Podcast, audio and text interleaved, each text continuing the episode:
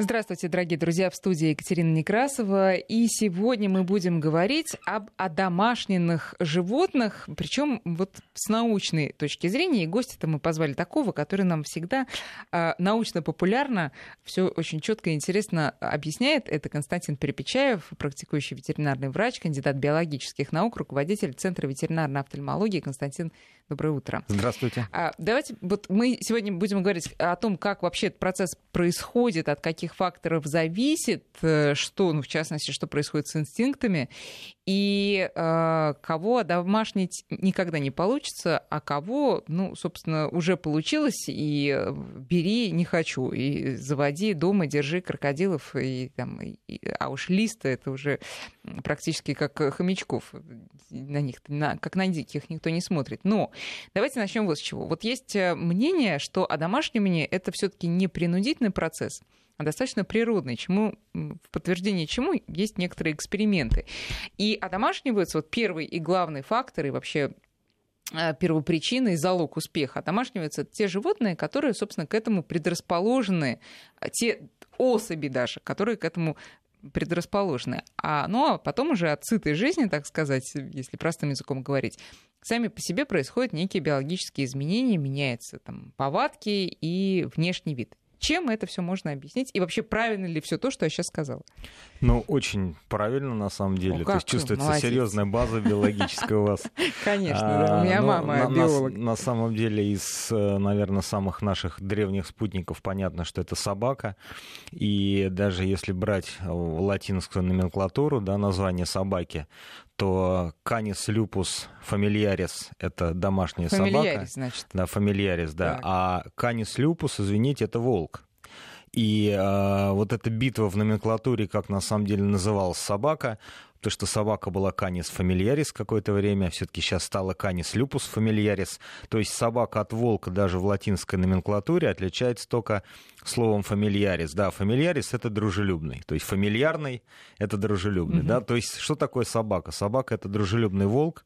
И э, очень много было сломано копий по поводу того, все-таки собака это там предок шакала там или волка, то есть там что там более агрессивные собаки сторожевые, это дескать там от, предок, а потомок. от волков, да, да, да, потомок там, а там более дружелюбный это от шакалов, но смысл в том, что когда биотехнология и вот молекулярная биология все-таки шагнула, да, она шагнула, это все-таки вот там после 2000-х годов уже современная, и научились выделять, идентифицировать так называемую митохондриальную ДНК, то есть дело в том, что у нас есть как бы ДНК, которая содержится в ядре клетки. А я постараюсь какие-то вещи чуть-чуть объяснить попроще, чтобы Давайте, было понятно. Да. Но на пальцах все равно многие вещи сложно понять.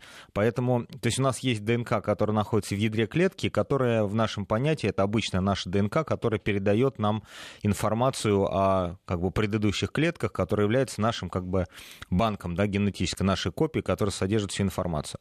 И вот, вот эта ДНК ядерная, она достаточно консервативная, действительно, если бы одна клетка другой передавала бы каждый раз изменяющуюся ДНК, то мы, там дети бы не были похожи в такой степени на своих родителей, было бы очень большое разнообразие да, в рамках одного вида.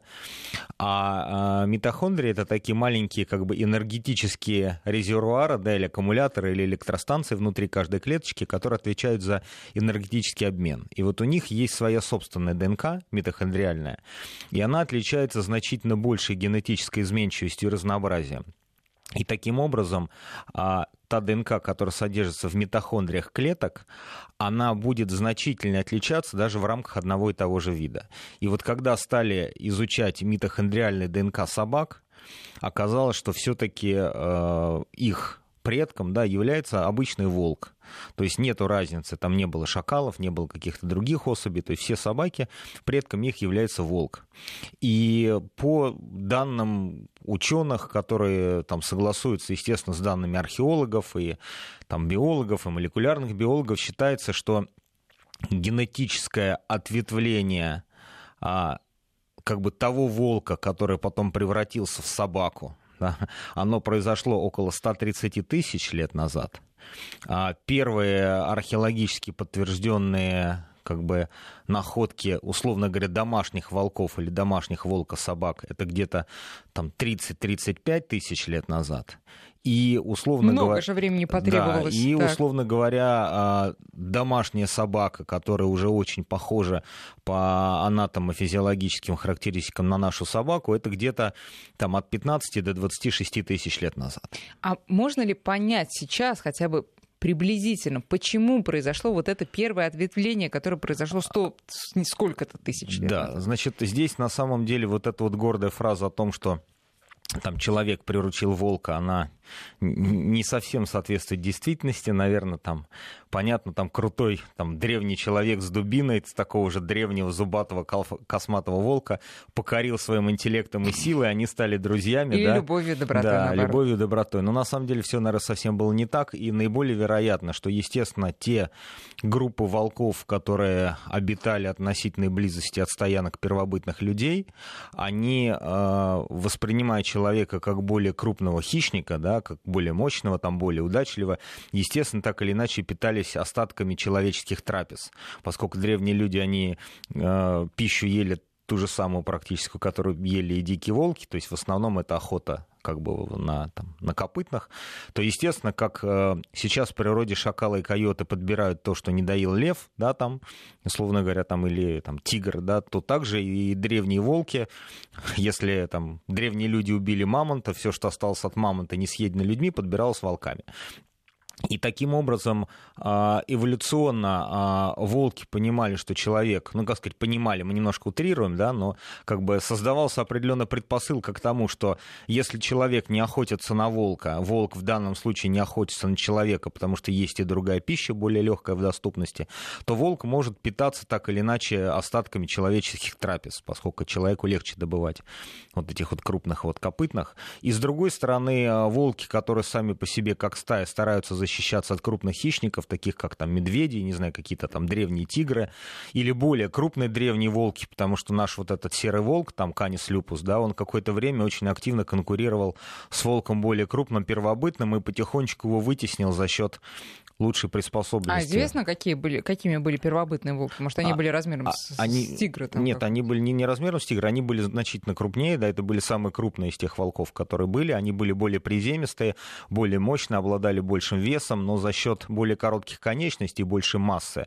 А, с одной стороны, они обладали меньшей подвижностью, и с другой, то есть более тяжелое животное. То есть, и с другой стороны, естественно, им для прокорма требовалось больше пищи. Когда уже начался вот этот ледниковый период, когда требовалось много бегать, и что называется волки, много кор... волки ноги кормят, да, наши вот эти вот серые волки, да, канис люпус, они потихонечку в конкурентной борьбе вытеснили вот этих волков, волков более крупных первобытных.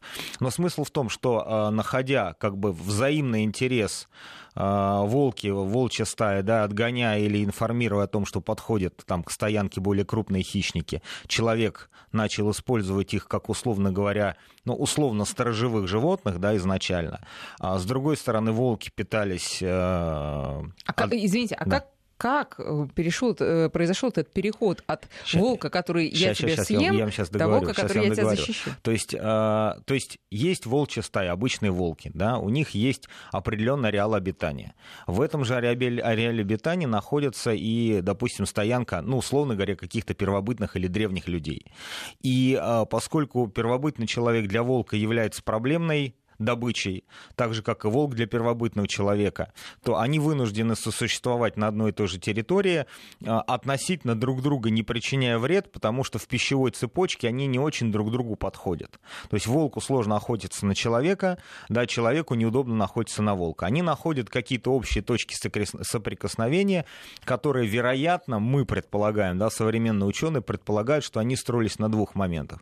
Человек начинал использовать а, способности волчьей стаи сигнализировать о приближении более крупных хищников, а с другой стороны вол, волчья стая она начинала питаться угу. то, что не доел, там, условно говоря, первобытный человек. А взаимовыгодное сотрудничество. Да, взаимовыгодное сотрудничество, которое было особо актуально, когда все-таки древние люди, они, ну, как бы кочевали, да, то есть стоянка не постоянно находилась на одном месте, они все вместе мигрировали, там, не знаю, за мамонтами, там, кем-то еще. И Но... волки вслед за людьми. Да, ну потому что как вот движется, не знаю, там, я просто не специалист по древнему миру, да, и что я боюсь сказать, что вдруг там были первобытные какие-то там буйволы, а окажется, что буйволов тогда не было. Но смысл в том, что крупные, за едой они крупные ходили, копытные, да. да, которые мигрируют в естественных условиях, за ним мигрируют люди, и за ним мигрируют волки. И а, вот этот вот, условно говоря, взаимовыгодное сотрудничество, оно наверняка происходило там десятки тысяч лет, но оно никаким образом не приближало процесс а, более близкого взаимодействия. То есть мы наход... они находили взаимные интересы, но путь э, до домашней собаки, он был бы таким же длинным, если бы, все-таки по мнению современных ученых, некоторые особи волчьих стай в силу генетических заболеваний, может быть, каких-то особенностей, они, скажем так, не находили в волчьей стае понимания.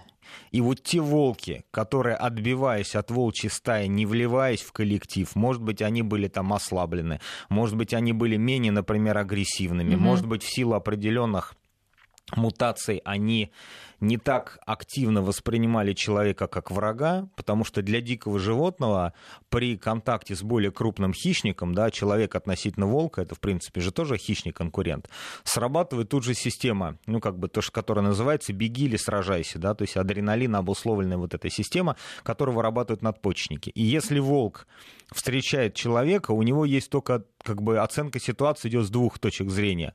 Могу ли я сейчас человека убить или человек убьет меня. И никаких других мыслей нету. А если у нас с ним взаимовыгодное сотрудничество, соответственно, либо происходит схватка, либо они разбегаются. И вот этот вот а, посыл к этому действию, это так называемая надпочечника или адреналин обусловленная реакция, которая у хищников, она а, в максимальной степени выражена.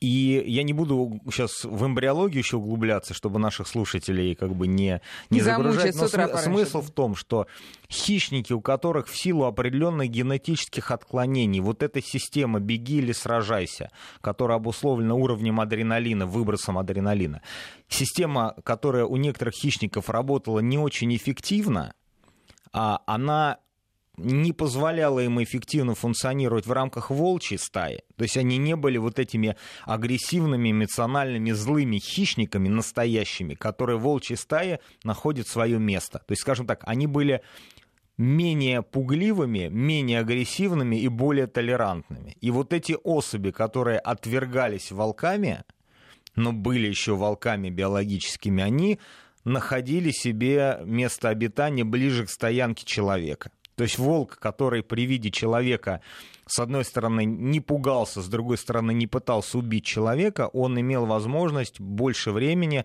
с человеком проводить и уже находить больше точек соприкосновения.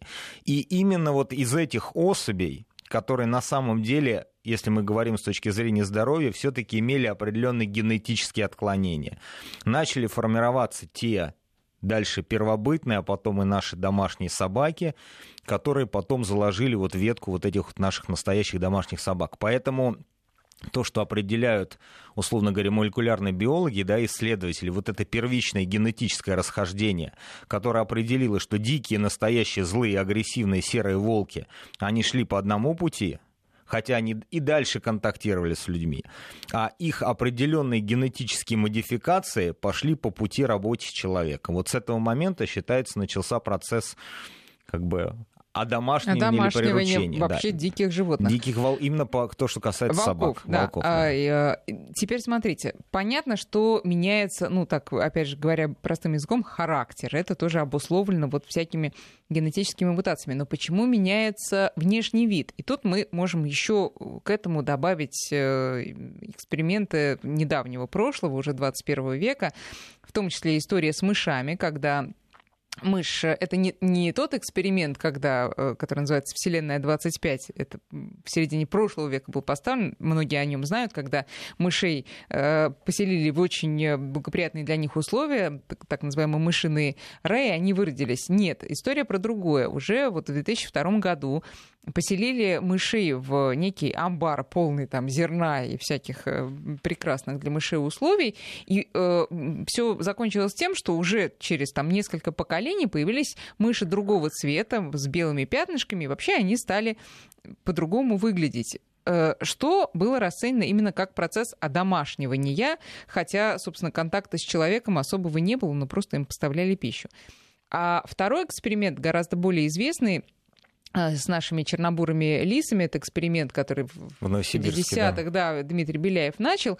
А что там произошло? Там тоже не только изменился характер, но и изменился вид этих лис. Хотя я так понимаю, что никаких а, генетических э, эксперимента, э, э, экспериментов по вот, внешней модификации да, там не было произведено. Там был просто процесс а, отбора лис с хорошим характером, дружелюбных. И тем не менее, внешний вид тоже менялся, менялась окраска, менялся загиб хвоста понятно, почему это происходит? Конечно, понятно, потому что просто вот то, что я сейчас э, попытался эту тему обойти с адреналином, надпочечниками и генетическими модификациями. Сейчас не обойдете, да. Да, здесь вопрос на самом деле очень простой, он заключается в том, что, ну, э, чем обусловленное, э, то есть вот относительно собаки, просто с человеком сложно сравнивать, чтобы сейчас никого не обидеть, но то, что касается собаки.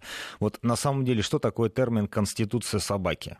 Вот многие заводчики, они в термин «конституция» определяют только телосложение, то есть собака есть рыхлого типа конституции, там, сухого типа конституции, мускулистого. А на самом деле, с точки зрения вот правильности понимания, конституция — это совокупность признаков, которые определяют полезные качества, свойства, психологическую устойчивость, внешний вид, здоровье, вот вся вот эта совокупность, то есть весь тип, то есть весь внешний, внешний вид и внутренний вид организма, это считается как раз конституциональным типом.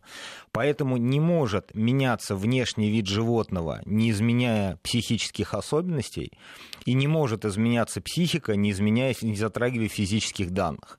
То есть если у нас из злобных агрессивных лисиц там, там профессор Беляев, он сделал лисиц более дружелюбных, то несмотря на то, что он вел отбор, условно говоря, по поведенческим каким-то признакам, да, он искал особи с наименее выраженной агрессией. Угу. Но особь с наименее выраженной агрессией, она имеет и соответствующие генетические изменения, которые касающиеся из внешнего вида.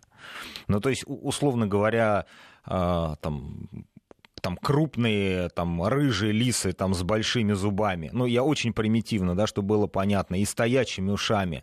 Они при этом имеют наиболее мощно функционирующие надпочечники с высоким уровнем адреналина и скорость, э, склонностью к агрессии и быстрым агрессивным хищным реакциям. А некрупные лисы с более мелкими зубами, с белыми отметинами являются более дружелюбными не потому, что лисица с белым пятном является по природе более дружелюбным, а потому что совокупность совокупность ее генетической конституции определяет дружелюбный характер. То есть не может быть большая рыжая лиса с большими зубами, ну, условно говоря, доброй. Да? Потому что та маленькая, она понимает, что лучше ей повилять хвостом и лечь на спину, задрав э, лапы, нет, может быть, она не, не тронут. она не понимает, это просто совокупность. Ну, это, знаете, дело, если да. просто вот мы будем упрощать, как вот говорят, что а, очень высокого роста физически крупные люди, мощные, да, ну, двухметровые, они очень редко бывают злыми, агрессивными. Ну, так вот, бытует мнение, да. А маленький человек, не знаю, там, комплекс Наполеона, да, который ощущает себя физически там каким-то не очень полноценным, допустим, он склонен к избыточной агрессии, потому что это реакция противопоставления там окружающего мира. Но э, в каждой, как бы, ну, народном мнении есть доля шутки, доля правды, но, тем не менее, это говорит о том, что конституциональный тип независимо от того, по какому принципу мы ведем отбор, мы меняем его целиком. И профессор Беляев, который во главу угла поставил отбор по признакам, допустим, по психотипу, да, по, там, по, по покладистой, по толерантности к человеку, просто они же не анализировали тех лиц, по генотипу. Это на тот момент не было возможным, да. А они их просто не анализировали. И одновременно, на самом деле, он селекцию вел и по физическим признакам. А вот то, что касается опыта с мышами, то есть там одомашнивали ли это или почему они вырождаются, на самом деле здесь вообще еще, еще более проще. Если вот брать применительных собак, у собак считается, что есть около 400 наследственных заболеваний генетически, то есть наследственных, это генетически обусловленных. И подавляющее большинство этих заболеваний рецессивны. То есть, то есть когда а, происходит спаривание двух особей, да, то рецессивный ген он может вызвать болезнь только когда он как бы в двойном экземпляре. Да. А если присутствует хотя бы одна копия здорового гена, то болезнь не проявляется. И именно в условиях жесткого природного давления, да, в условиях дикой природы, в условиях как бы эволюции, выживают только те особи, которые максимально приспособлены к условиям окружающей среды, то есть тех, у которых вот эти болезненные рецессивные гены, они не проявляются. То есть если волки или собаки, или хомячки, или мыши живут всегда в условиях там, высоких или низких температур, неблагоприятных погодных условий, недостатка пищи и жесткой конкуренции, то для того, чтобы выживать, им максимально надо задействовать все свои психофизические качества. И любое животное, имеющее рецессивный ген, который позволяет ему не так эффективно работать, да, оно из эволюционной борьбы просто исчезает. Соответственно, если мы возьмем волка и поместим его в загон, где постоянно будут жить олени, которые будут без, без рогов, без копыт, маленькие, толстые, упитанные, да, mm-hmm. так же, как если мы будем мышей постоянно выращивать в амбаре, то выживать будут не только особи максимально приспособлены, а выживать будут просто все особи. И, соответственно, будет накапливаться высокое количество как бы вот этих летальных или болезненных генов, и постепенно что мыши, что волки, они начнут вырождаться. Это, собственно говоря, то, что сейчас, наверное, происходит среди наших породистых собак. То есть, э, как да бы... что там собак, бери выше. Ну, ну не будем да, об этом, да. да. То есть именно вопрос в том, что, а, что, что или кто является критерием, определяющим а, выживаемость вида да, там, или рода. Если критерием отбора является естественная среда, то как только рождается особь, у которой хоть что-то не так, там чуть-чуть кривая лапка, там, не знаю, у лисы, условно говоря, там не там белое пятнышко, его заметили и съели. Угу. Соответственно, это особи mm также отбраковывается. Как только это животное становится домашним, то мы сами определяем и заменяем это эволюционное давление, и сами отбираем животное по тем признакам, которые нам нужны. Ну, слушайте, а такой, например, признак, что у диких лис, вот возвращаясь к тем же чернобурам, а более там твердая такая шерсть, жесткая, а у одомашненных она более мягкая. Это с чем а чем это, объяснить? Это, это все, все то же самое, это совокупность генетического как бы, типа, да, которая э, наследуется, и, соответственно, у животного, которое там более домашнее, э, для него не так критично обладать супер жесткой шерстью, да, которая там самоочищается. То есть больше типов шерсти позволено у домашних угу. лисиц, условно говоря, чем у диких лисиц. И я ну, как вчера достаточно много там посмотрел всяких материалов, и э, если мы берем, вот опять-таки касаемо наших домашних собак, если мы берем вот это вот семейство волчьи, они же псовые, они же собачьи, и мы берем всех их представителей, это там волки, шакалы, лисицы, там койоты, ну там и, и собаки дикие. А вот если смотришь на картинки вот этих животных, во всем их разнообразии особо не приближая, ну, вот маленькие картинки, да, есть на экранчике. Слушайте, они все практически одинаковые. То есть волк от, от койота, от шакала, от домашней собаки и от лисицы, если они имеют примерно одинаковый окрас, они внешне все абсолютно одинаковые. Высокие ноги, узкий корпус, длинная морда, стоячие уши и длинный хвост. Если же мы берем разнообразие наших домашних собак, то сказать, что чихуа похожа на дога, но это неправда, потому что мы сами это разнообразие и по шерсти, и по типу, и по по психологии, мы сами его создаем. Друзья, сейчас мы сделаем небольшой перерыв на новости, потом вернемся к разговору. У нас сегодня тема это о домашнивании диких животных. Э, наши координаты, напоминаю, 5533 для ваших смс и наш WhatsApp 8 903 170 6363. Можете задавать Константину Перепечаеву свои вопросы и вернемся через несколько минут. Кошкин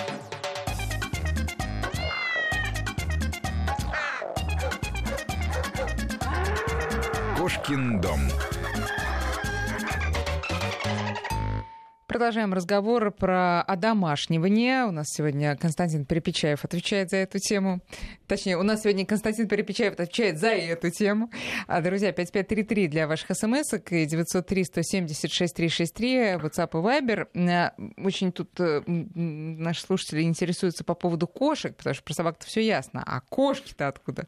Откуда есть? Пошли. Э, при том, что я бы не сказала, что некоторые из них сильно одомашнились. одомашнились по-моему, как были вот дикарями, так и остались. Чему свидетельством мои израненные руки? Ну ладно, об этом не будем. Так вот. А, ну, вы просто как глаголите истину просто в первой инстанции. Истину глаголю, да. Да, глаголите. А, дело в том, что как раз во-первых, вот несколько есть разных, разных терминов, да, то есть есть термин приручение, есть термин одомашнивание, да, то есть есть животное домашнее, есть животное прирученное.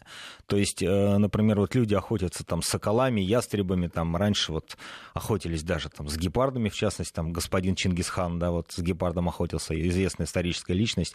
Это не домашние животные, это животные прирученные, да, то есть как бы мы их каким-то образом находим с ними точки соприкосновения, используем их полезные для себя качества, сообщества. Заключаем договор. Не вступаем с ними в конфликт в открытый, да, и таким образом их используем. То есть используем их в темную.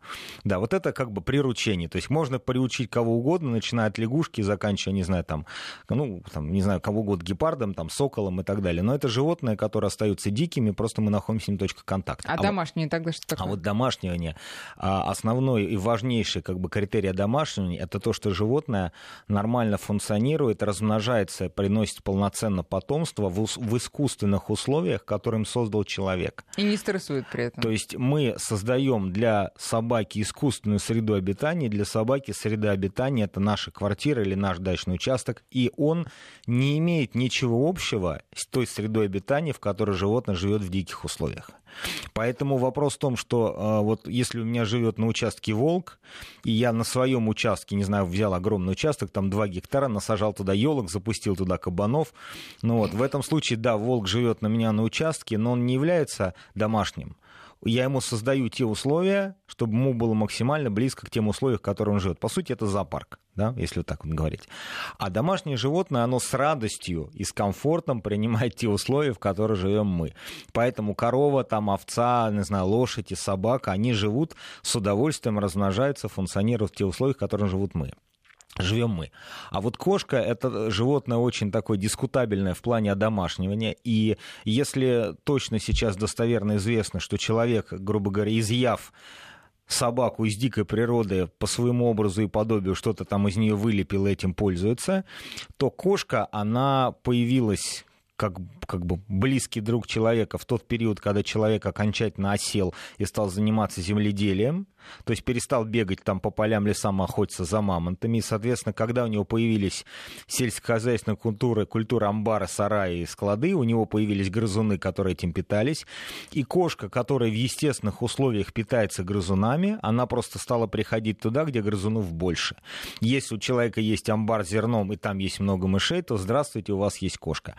А поскольку с точки зрения вот пищевой цепи кошка, ну, незначима как, как объект питания для человека. То есть человек не будет питаться кошкой, она слишком маленькая. И также человек не может служить источником пищи для кошки, он очень большой. То эти два вида, они обречены были найти какой-то общий язык, потому что у них есть общий интерес. Да? Для человека это сохранность зерна, для кошки это поедание мышей, при этом они друг другу не враги. И вот найдя вот этот определенный консенсус, практически за те ну, где-то от 7,5 до 10 тысяч лет, считается примерно период одомашнивания кошки, отношение между человеком и кошкой практически не изменилось. И очень многие а, как раз противники идеи о том, что кошка является домашним животным, они говорят о том, что, извините, а, кошка любит человека только тогда, когда ей это выгодно и ей это хочется. И если кошке не хочется, чтобы ее погладили, она уйдет и обидится. И попробуйте вы насильно заставить ее прийти к а вам. А как так получилось, что э, собака, произошедшая от волка, который тоже не любит человека, полюбила в итоге человека, а, а кошка, которая, кстати, от кого произошла, она так и не значит, смогла это а сделать. Кошка по сути, в неизменном виде является дикой стебной кошкой, опять-таки, если мы возвращаемся к латинской номенклатуре, то Фелис сильвестрис — это дикая степная кошка, и Фелис сильвестрис катус, то есть, грубо говоря, кошка-кошка, это вот кошка домашняя наша, да. Соответственно, они в неизменном виде сейчас, эти степные кошки, обитают вот на всем пространстве от там, Центральной и Восточной Азии, заканчивая, заканчивая Африкой, и внешне они абсолютно такие же, единственное, они чуть-чуть, может быть, более худые чуть более длиннолапые. Но это просто как бы тип э, обитания в дикой природе. А они это... похожи вот на этих, э, так сказать, диких кошек, о которых мы, кстати, недавно говорили, вот сервалы, э, каракалы, это вот похожи? А, нет, ну сервалы, вещи? каракалы это немножко другое. Нет, вот если набрать вот дикая степная да. кошка, да, дикая степная кошка, вот если для собак, а, для домашних установлено, что многократно в разных, а, на разных континентах от разных, скажем так, собственных волков да, были получены разные виды собак.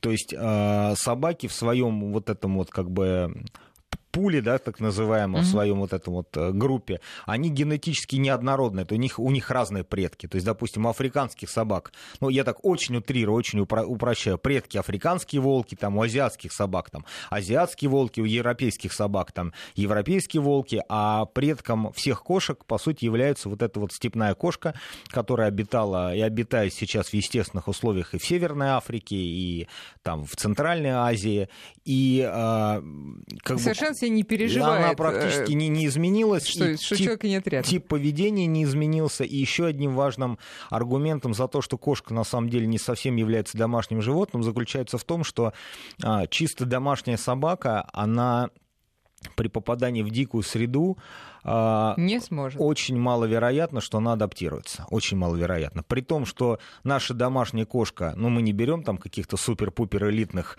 генетически мутированных там а, каких-то животных, мы берем обычную домашнюю какую-нибудь серо-полосатую нашу кошку, которая при попадании в дикие условия, естественно, она живет как дикая кошка, она ловит мышей, она спасается от собак, она охотится за воронами, дальше она возвращается к нам в дом и ведет себя как домашняя кошка. Поэтому считается, что это условно полуодомашненная животное, да, вот. которое соблюдает и блюдет свои, в первую очередь, интересы, находясь с человеком какие-то общие точки То есть получается, что кошка это более универсальное животное, чем собака? Ну, смотря для кого, а для себя как раз она... Кошка это тот теленок, который сосет двух маток, да, да то есть который да. получает все хорошее от человека, при этом не пренебрегает своей дикой природой и прекрасно там в ней чувствует. А, есть, кстати, еще единственный интересный момент, что а, вот случаев а, повторного одичания собак да, их не так много. Единственный, как вот зафиксированный случай, это вот дикая собака Динго, которая является, которая в Австралии находится. Это не что иное, как, а, условно говоря, вот эта собака, которая была оставлена австралийскими вот этими вот там первооткрывателями, она там свободно размножилась. И второе животное, которое как бы реверсировало в сторону повторного одичания, это дикие мустанги в Америке, которые являются предками лошадей-конкистадоров испанских, которые были Потомками. завезены да, на, на материк.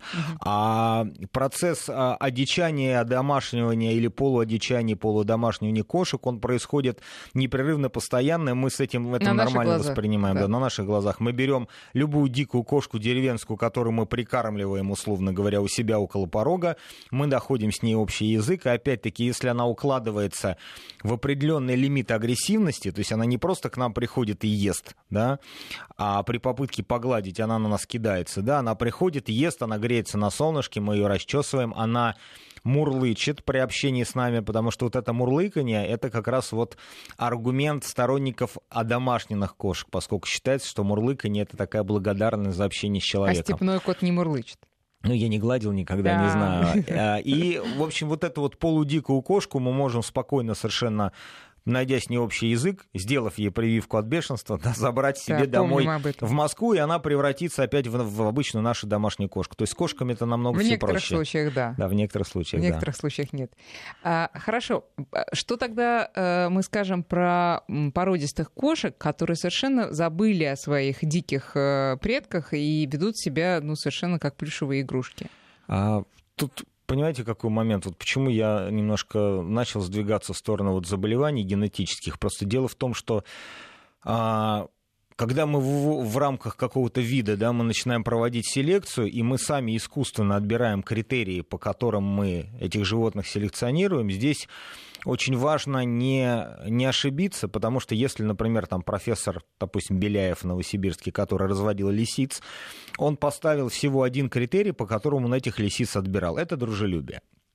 И в этом случае а, все остальные признаки, условно говоря, здоровье, иммунная система, костяк, шерстный, там, окрас шерсти, там, формула зубов, он позволял этим признакам оставаться, э, то есть естественно селекционировался. Mm-hmm. То есть я не думаю, что я не общался, естественно, с профессором Беляевым, но я не думаю, что он отбирал лисиц только белого окраса с плохими зубами. Главное, чтобы они были дружелюбные. Нет, он брал дружелюбных лисиц, а по типу физического строения они должны быть любые, а по здоровью наверняка они должны быть здоровые, иначе как их можно разводить, селекционировать. Но у нас разведение, оно настолько там пусть меня немножко, как обычно, заводчики покидают грязи, но оно настолько у нас перевернуто с ног на голову. То есть, если мы хотим, чтобы у нас была белая кошка с пушистым хвостом, то почему-то все остальное в селекции, оно абсолютно на все остальное не обращается внимания. Пусть эта кошка будет агрессивная, или она будет очень вялая, пусть она будет очень дружелюбная или очень независимая, или пусть у нее будет огромное количество заболеваний, кривые лапы, но главное, чтобы она была белой с пушистым хвостом.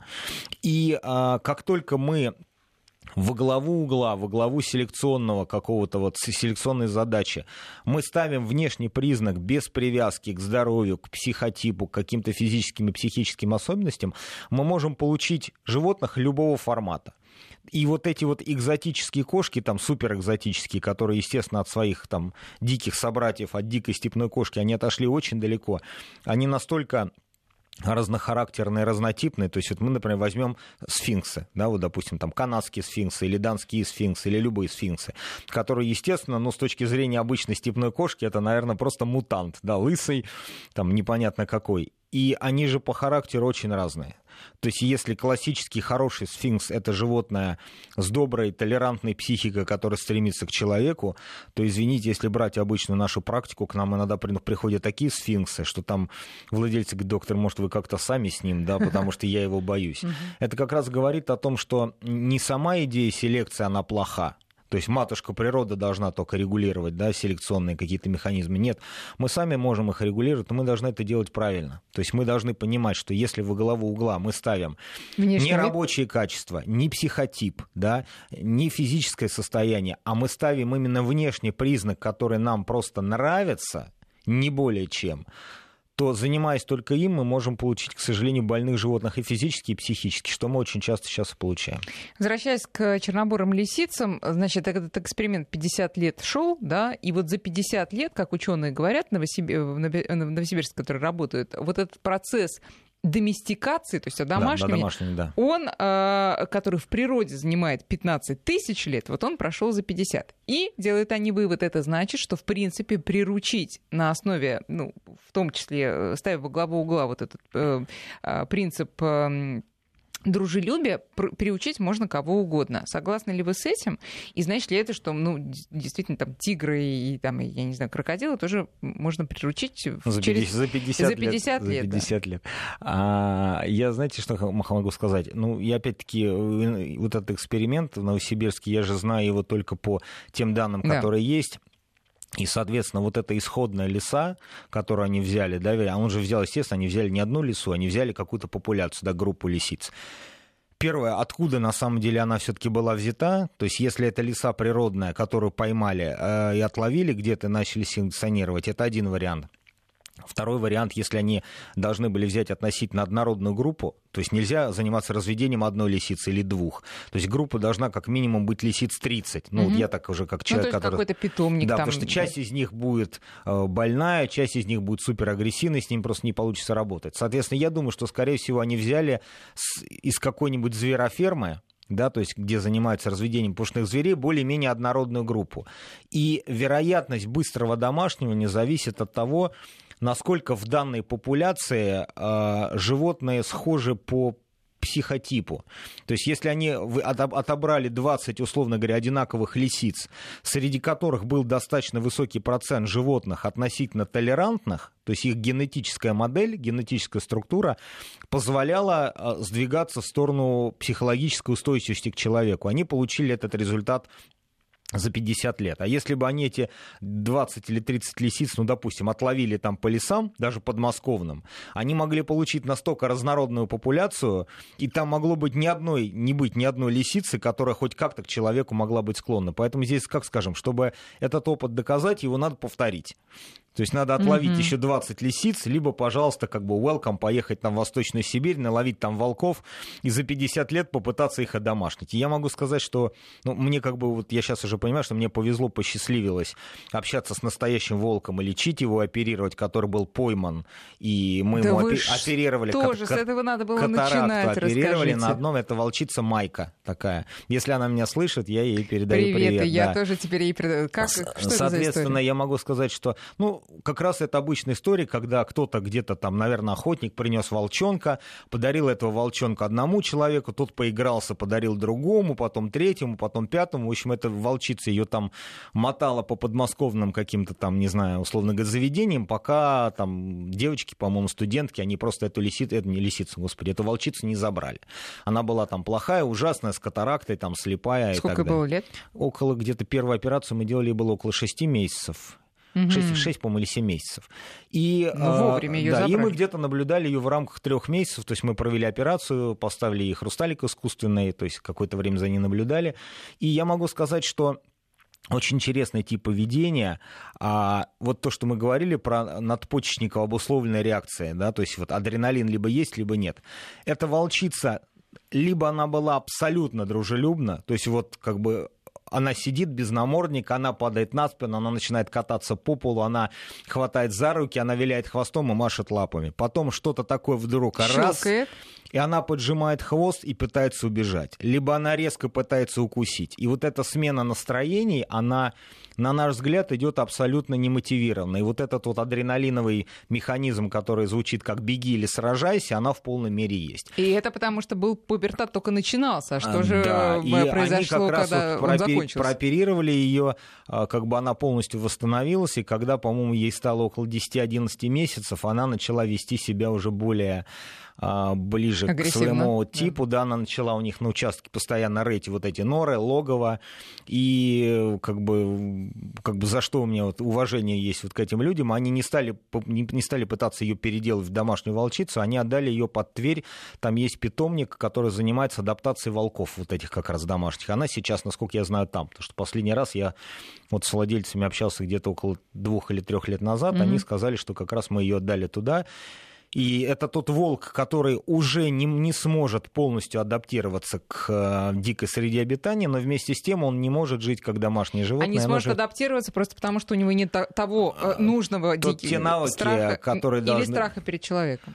А, Или не и, ну и страха перед человеком, безусловно, нету, но самое главное, а, не сформировались в полном объеме те навыки, которые должны В дикой необходимы природе, да, для того, чтобы выживать. Но я могу сказать, что а, вот у нас есть записи на YouTube, у нас вот на нашем канале есть записи этой операции с волчицей, и очень забавно, а, там есть видео, как она у нас уходит из кабинета, то есть она сначала лежит на полу, и валяется и не хочет вставать. И вот ей говорят, ну там ее тянут, ну Майка, ну вставай, ну пойдем. Она вот так вот лежит на брюхе, вставать не хочет. Потом она резко вскакивает, она поджимает хвост, то есть она а, модель абсолютно испуганного животного.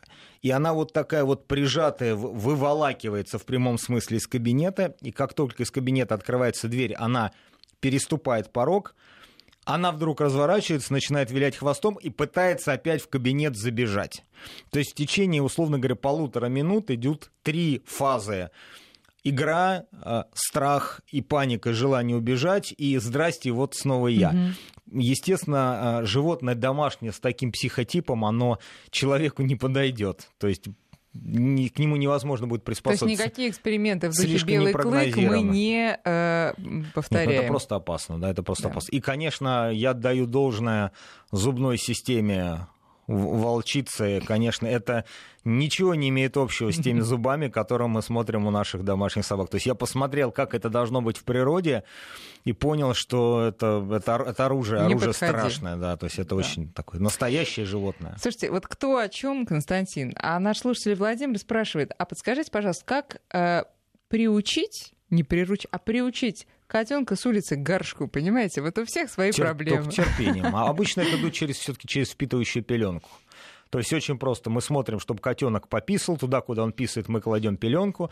И когда он в конце концов на эту пеленку писает, мы его хвалим. И он потихонечку приучается, а потом на место пеленки ставится лоток. И таким образом. Вот так вот, все несложно. И э, последний, наверное, вопрос, у нас остается буквально чуть больше минуты. Когда мы отваживаемся брать животных, которые считаются дикими, э, не, не только там млекопитающие, это могут быть да, представители, не знаю, там, крокодилы те же, да, а все-таки, ну, у, не- у некоторых неудержимое желание это сделать. Э, Вы разрешаете людям это делать или нет? Слушайте, вот э, я сейчас очень не рекомендую это делать, потому что на самом деле это, ну, скажем так, это игрульки, игрушки. И вот это животное, которое там, допустим, даже сидит у тебя дома и сидит в переноске, ты просто наблюдаешь за ним, но реального общения с ним построить очень сложно. И поскольку мы с этими животными начинаем общаться, когда они заболевают, то получается, что вот это животное, которое когда оно делает все, что хочет, тебе это нравится, тебе это приносит удовольствие, а когда оно заболевает, мы не можем никаким образом ему помочь. Каждый раз только через наркоз. Поэтому э, я бы советовал вот э, тем, кто хочет взять себе экзотическое животное, ну, взять себе экзотическую породу кошки, уж на, на, на то, если уж на то пошло. Но вот эти лисы, там еноты, сервалы, сурикаты, там обезьянки, это очень сложные животные, которые остаются прирученными, но не домашними, и можно получать удовольствие от наблюдения за ним, но мне кажется, лучше тогда открыть вот там канал Discovery, и посмотреть, как они живут в дикой природе, это намного более гуманно. Потому что, к сожалению, и внешний вид, и их состояние, не когда мучить их приносят, ни их, ни себя, ни собственную квартиру, хорошо. кстати, тоже. Константин, да. большое вам спасибо. Все было, как всегда, прекрасно. Константин Перепечаев, руководитель Центра ветеринарной офтальмологии, был у нас в гостях. Константин, ждем вас всегда. До свидания. До свидания. Кошкин дом.